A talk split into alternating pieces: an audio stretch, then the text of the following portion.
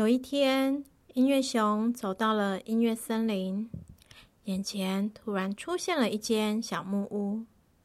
那间小木屋散发着美妙的乐曲。哦，原来这里就是小朋友的阅览室。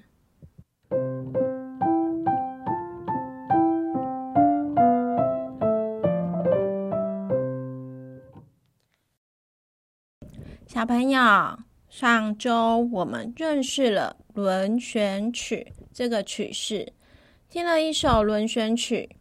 这首轮旋曲是库劳的小奏鸣曲，作品编号二十，第一号的第三乐章。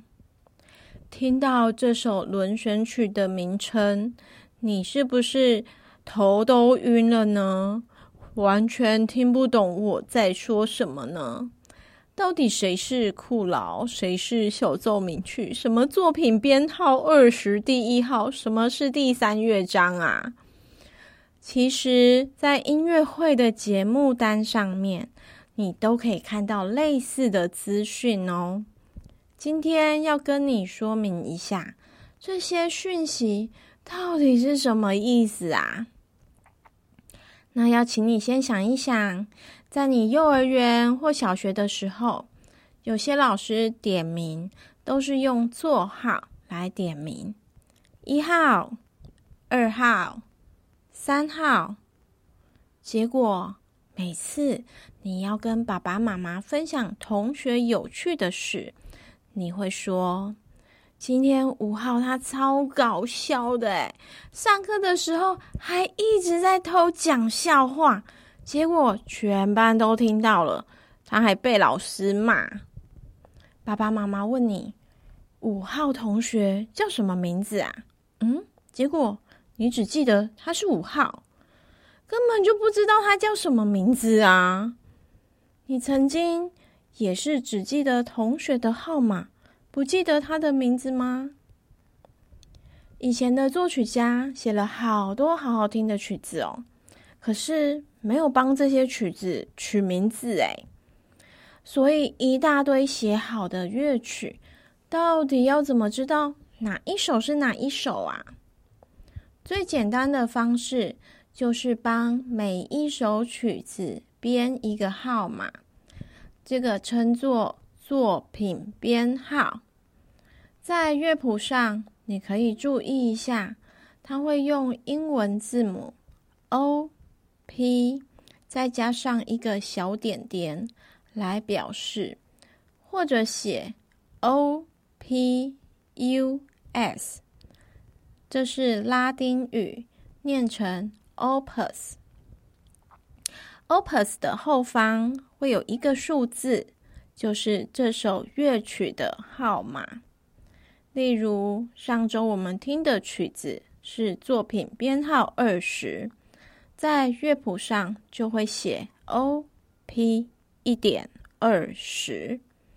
那 Opus Number 到底是谁负责编号的啊？当然有可能是作曲家自己写好曲子之后，自己就帮曲子编上号码。那也有可能是出版社。在出版乐谱的时候，就帮这位作曲家的曲子编上号码。另外一种可能是音乐学家在研究这些伟大作曲家的作品，帮他整理好这些乐曲之后，再重新编上号码。那这些号码对我们来说，嗯，要做什么用的啊？有这些号码，当然。我们在找乐谱的时候就很方便啦。不过最重要的，通常号码会照顺序排列，所以作曲家比较年轻时候的作品，号码就会比较小。当他越来越成熟之后，号码也会比较大。所以可以去观察一下作曲家他们在写曲子的风格上。有什么转变哦？一个作品编号其实也可以有好几首曲子，他们是同个时间发表相同类型的作品。像上周听的乐曲是作品编号二十，其实它有三首曲目，分别是第一号、第二号及第三号。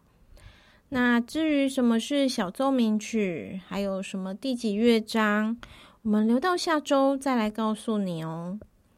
上周我们听的是《库劳小奏鸣曲》作品编号二十第一号的第三乐章。今天我们要回到第一乐章来听听看哦。听第一乐章的时候，注意一下乐曲的速度是快的呢，还是慢的呢？我们下周再来一起讨论哦。